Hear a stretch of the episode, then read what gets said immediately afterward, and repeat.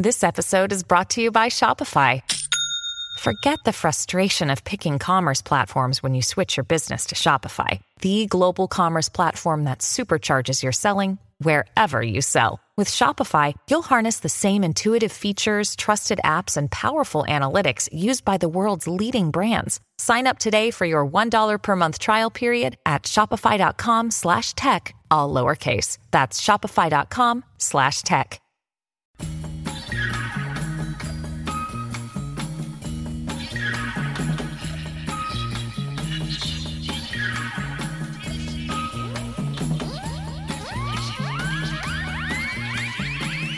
It's Fourth Estate, the show where journalists talk journalism. I'm Marcus Costello. Coming up, trigger warnings. Are they political correctness gone mad or just a decent thing to do? Plus, Facebook's trending news. What goes wrong when editors are replaced by a robot? And mobile first news. Is it creating a generation of second class citizens? Joining me in the studio is culture editor at Guardian Australia, Steph Harmon. Hello, Steph. Hi, Marcus. And host of 2SER Breakfast and former senior editor at CNET, Nick Healy. Hey, Nick. Good evening. And on the line, research fellow from the Institute of Public Affairs, Daniel Wild. Hi, Daniel. Hello. Trigger warning this story contains descriptions of sexual violence. It doesn't really. That's just an example of the kind of trigger warnings that have been prefacing blog posts for years. But now they're being used in mainstream media and increasingly in uni lectures and the inside cover of course readers. It has conservatives and some lecturers up in arms, concerned we're mollycoddling a generation of students. But Assistant Professor of English at Colby College, Aaron R. Hanlon, wrote in the New Republic I use trigger warnings in the classroom as a way of preparing students who may be suffering from post traumatic stress disorder, while also easing the entire class into a discussion of the material. The thinking behind the idea that trigger warnings are a form of censorship is fundamentally illogical. Those who are offering warnings at a professional discretion about potentially triggering material are doing so precisely because we're about to teach it if we used trigger warnings to say, don't read this, it's scary, then there'd be no need to warn in the first place. We'd just leave the material off the syllabus. So I want to go around and see where everyone stands on this. Steph, where do you position yourself? So, prior to my work at Guardian Australia, I was editing Junkee, and we used to do quite a few articles around um, issues that were fairly controversial or fairly sensitive, and we would occasionally use trigger warnings there. We don't use them at The Guardian uh, so much. I personally. I understand why a massive company like The Guardian would not want to kind of delve into something that um, everyone would use at different discretion. Um, and it, it's really difficult to kind of make a standard rule for a global publication. But at Junkee, I was quite happy to use them because I felt um, they're not really harming anybody. They might just be making someone's life a little bit easier. I think they're common courtesy to a large degree, and I, I, I do appreciate seeing them. Daniel, how about yourself? Well, from a legal perspective, I don't uh, see any issue. I think organisations should be free to issue trigger warnings where they see it's appropriate. But I think there is a big problem where trigger warnings are increasingly being used on campus, where I think it can become somewhat patronising and even infantilising uh, because they can be predicated on an assumption that people can't control how they feel and need to be protected from ideas, opinions, and events uh, that they may find to be disagreeable. Now, I think that may be true um, of children. It may be necessary for children and minors, but certainly not of adults uh, who are at a university in part to actually be challenged. Um, so I think trigger warnings on campus can be quite harmful. I couldn't disagree more. I actually think that's a, a common misconception that people get very confused about people being upset about something and people being profoundly psychologically disturbed by something because of things that have happened in their past. I actually think it, it's a really common mis- uh, misconception about what trigger warnings are aiming to do.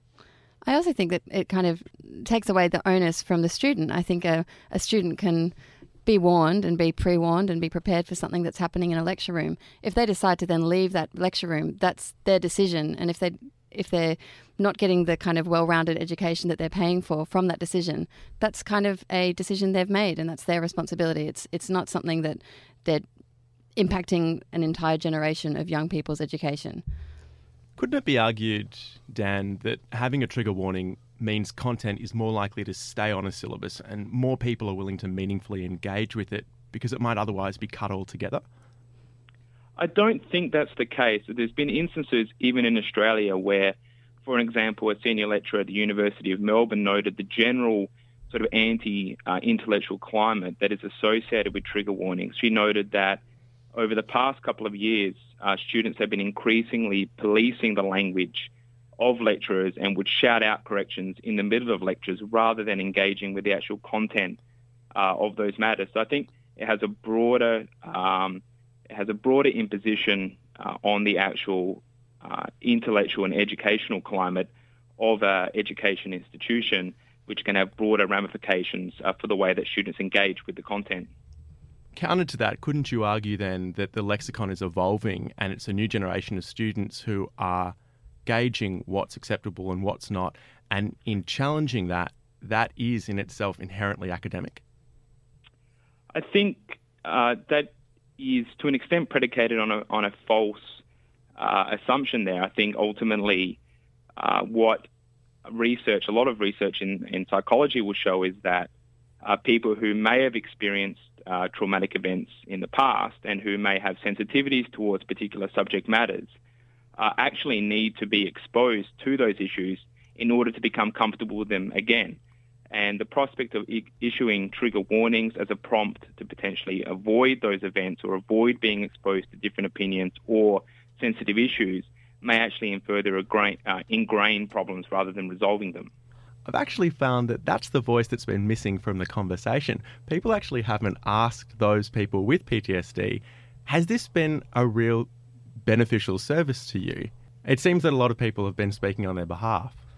Well, I think ultimately um, the situation in, in, with trigger warnings on campus is qualitatively different to trigger warnings in other areas, so whether it's in newspapers, TV shows, movies, or books and so forth. So I, would quarantine education institutions from uh, those other uh, forms of media and so forth, uh, because I think education institutions exist in part as an explicit way to broaden people's horizons and to expose them uh, to new ideas. And so I think there's a categorical difference um, when it comes to campus and uh, education. But what about using those trigger warnings as a warning? Like it's about preparing people. It's not about saying if you're going to be offended, you leave. Sure. I think in that context, I'd note that the broader anti anti intellectual climate uh, that has been associated with trigger warnings, as I said before, the University of Melbourne uh, senior lecturer noticed, noting that students, rather than actually engaging in the um, particulars of a content or wanting to engage intellectually on an issue, are instead policing language and uh, shouting out corrections. Look, I'll just jump in and say it's been a little while since I did my degree, but when you are trying to expose people to something that they have found extraordinarily problematic in their past, you don't just throw it out there. It's done within a, a, a very rigorous and clinical kind of uh, circumstances. It's not just a lecturer saying, get on board with it. No, I think that's right. And I don't think it is. Um, I think you know, many lecturers and professors are best suited to know how to teach students and are in the best position to know how um, to get the most out of the students and to give uh, students uh, the best education that they can. And so it's not clear to me that uh, the trigger warnings are a necessary component of that. Uh, it can set up incentives also for uh, lecturers uh, and professors to just avoid content altogether. If they are concerned um, that students may be offended, they may choose um, to avoid teaching uh, that content in the first instance. So it, it, can set up a bit of a slippery slope in that context. first, it may be with trigger warnings and then it may be just easier or more convenient uh, to avoid that content altogether. But surely that's happened forever. Surely lecturers forever have been trying to work out what parts of their courses they should be teaching and what parts are going to be deeply traumatizing to their students.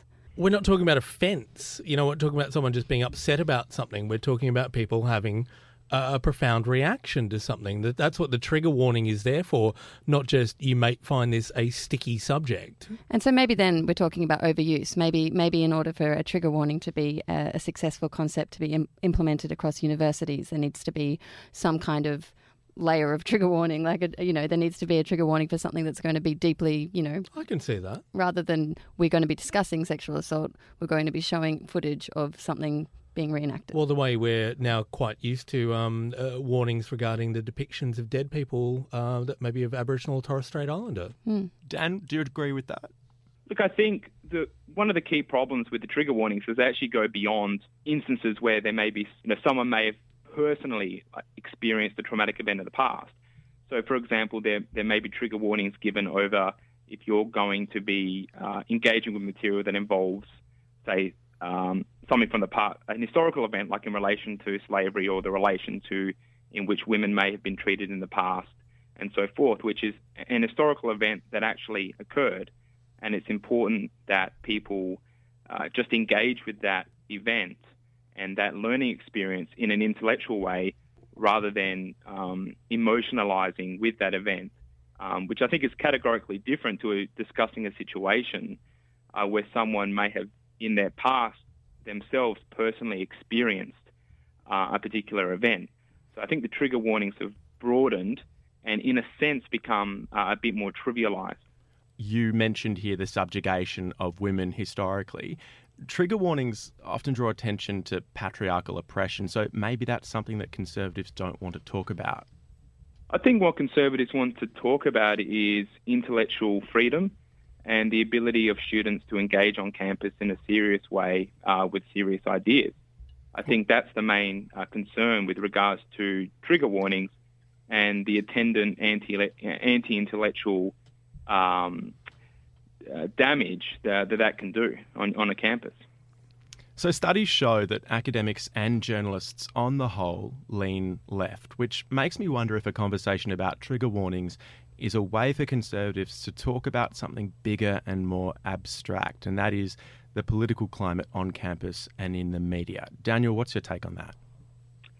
Look, I think there are serious questions um, with the uh, nature of um, university campuses in some instances, uh, particularly because they receive large amounts of government funding. It's not as if these are purely, um, you know, private institutions. If they were purely private institutions, would completely defend their right to engage in subjects and topics purely in a way that they see fit. But the reality is that it is receiving, um, you know, a significant amount of government uh, subsidies and regulation of the sector. That that itself can be very restrictive to competition and very restrictive to the actual um, ability of students to source uh, different ideas and different ways of teaching. And so, my main concern with um, that overall uh, higher education environment is not so much the particular people, uh, like the professors or the, the lecturers involved, but the fact that there are pretty high barriers to entry in terms of becoming an education institution.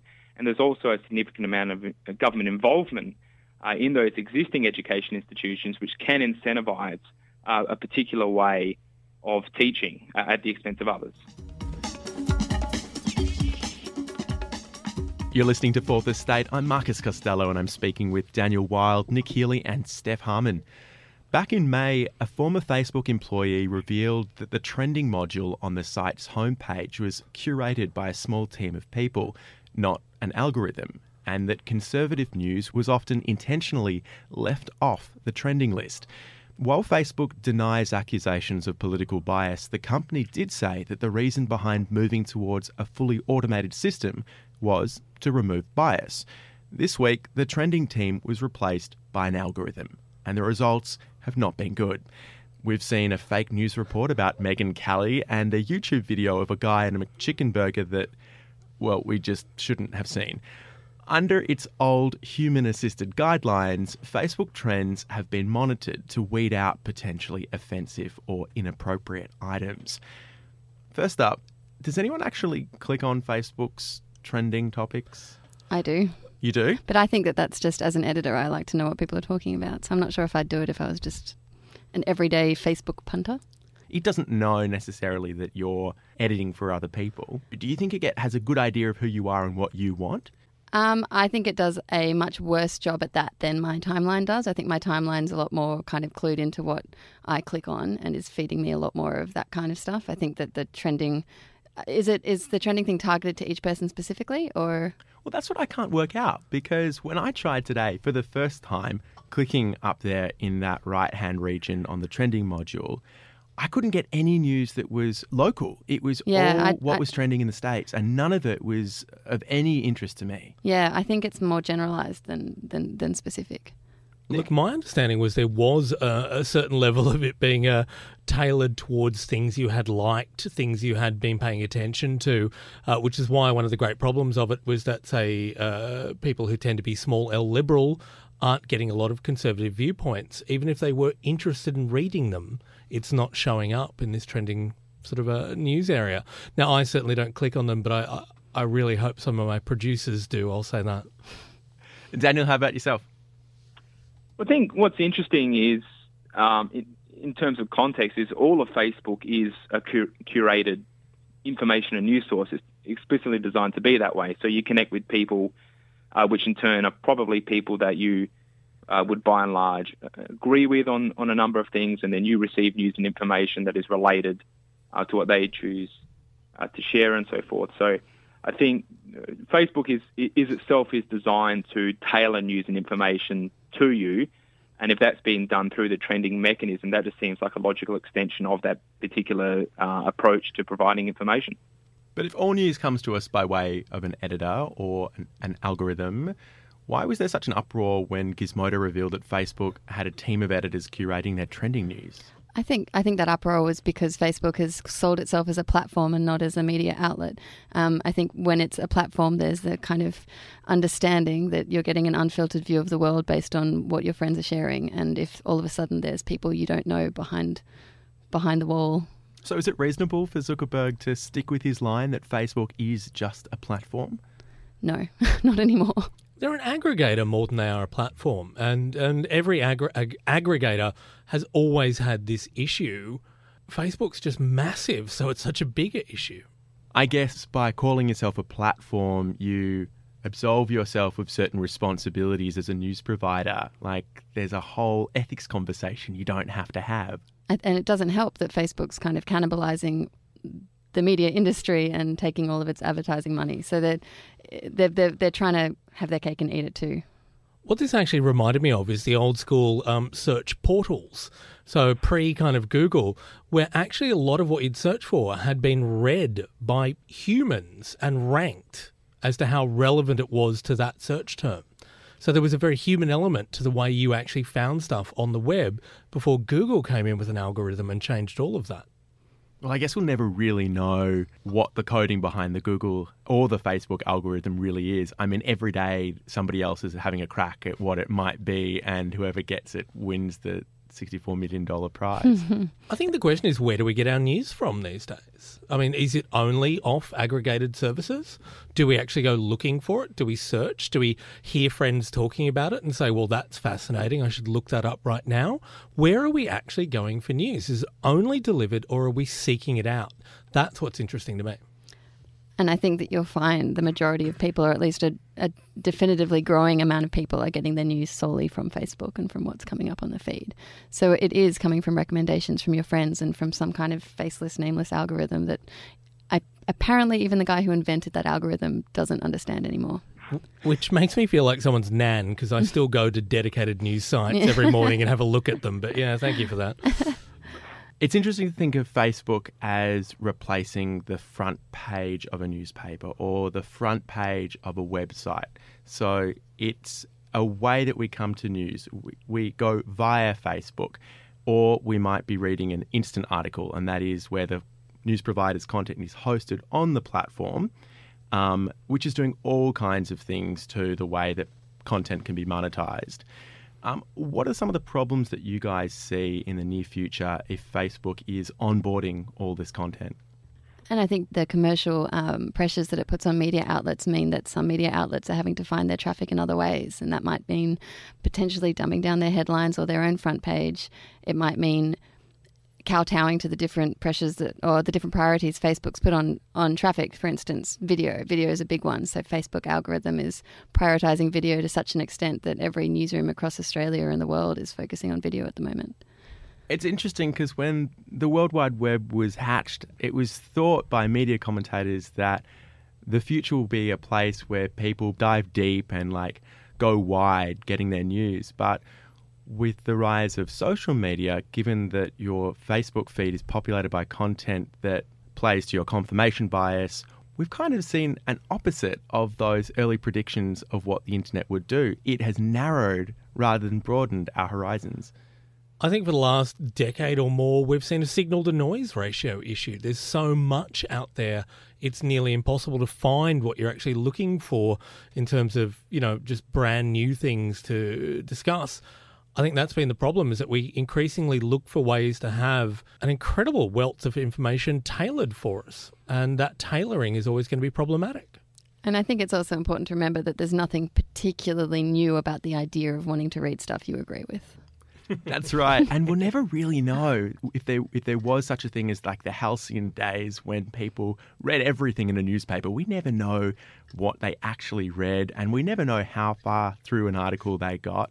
So sometimes we, we say that people's attention spans are shot um, because they will never scroll down to the end of the article. But how do we ever know that anything that was in print was ever read by anyone? or if it was just lining the bottom of our kitty litter tray? You're listening to Fourth Estate. I'm Marcus Costello, and I'm speaking with Daniel Wild, Nick Healy, and Steph Harmon. According to a new report from Harvard's Shorenstein Center, mobile only internet access has risen more sharply among Latino, black, and low income Americans.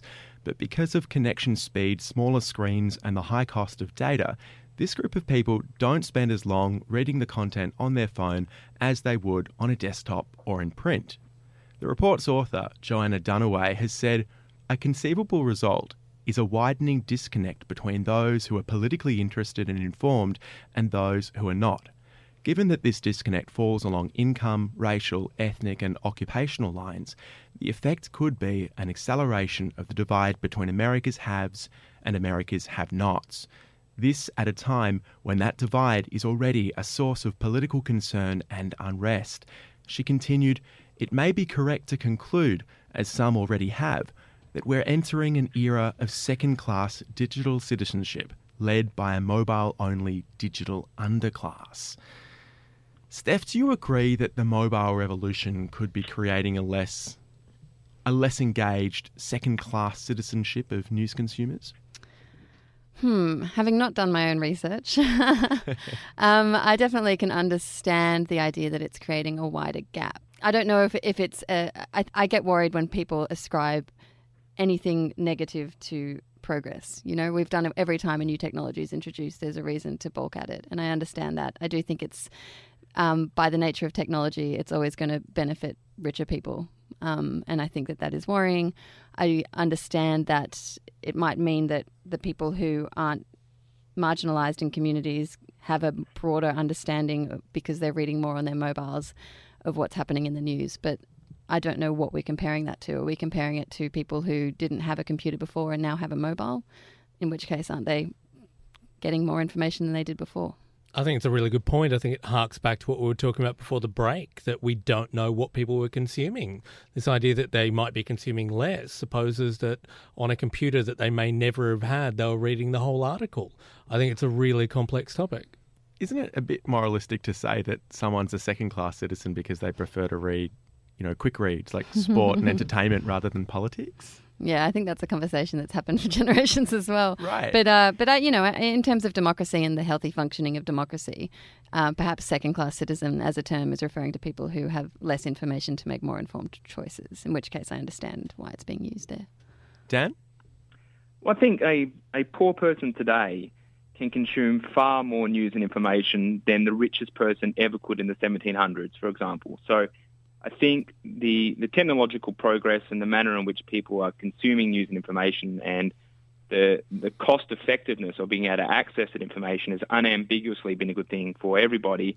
And I think disproportionately so for people on a lower income. You can afford uh, to obtain the relevant technology and access for um, you know reasonable uh, reasonable prices, such that the vast majority of people have access to the same information. It's not just a small select group of people in society who can access information that's open to everybody. And so I think that is unambiguously good. I think a, a sort of related point is, of course, people would um, use different devices to consume information and news for different purposes. So, as an example, people may be using their mobile phones uh, to consume news for entertainment purposes while they pass the time when they're commuting to work, for example, as opposed to using other you know, desktop computer or laptop when they're actually you know, more seriously engaging with with content. So I think that just the fact that those different devices are probably used at different parts of people's days and for different purposes probably explains some of the, the difference in their engagement with the actual content on those devices. Mm. Steph, to what extent, as an editor, do you commission stories and edit stories and think about storytelling based on what device and what frame of mind and what time of day people are consuming that content? I would say, as an editor, it doesn't really impact my work that much. I think it impacts our tech teams a lot more. Uh, it's about how you present the information now.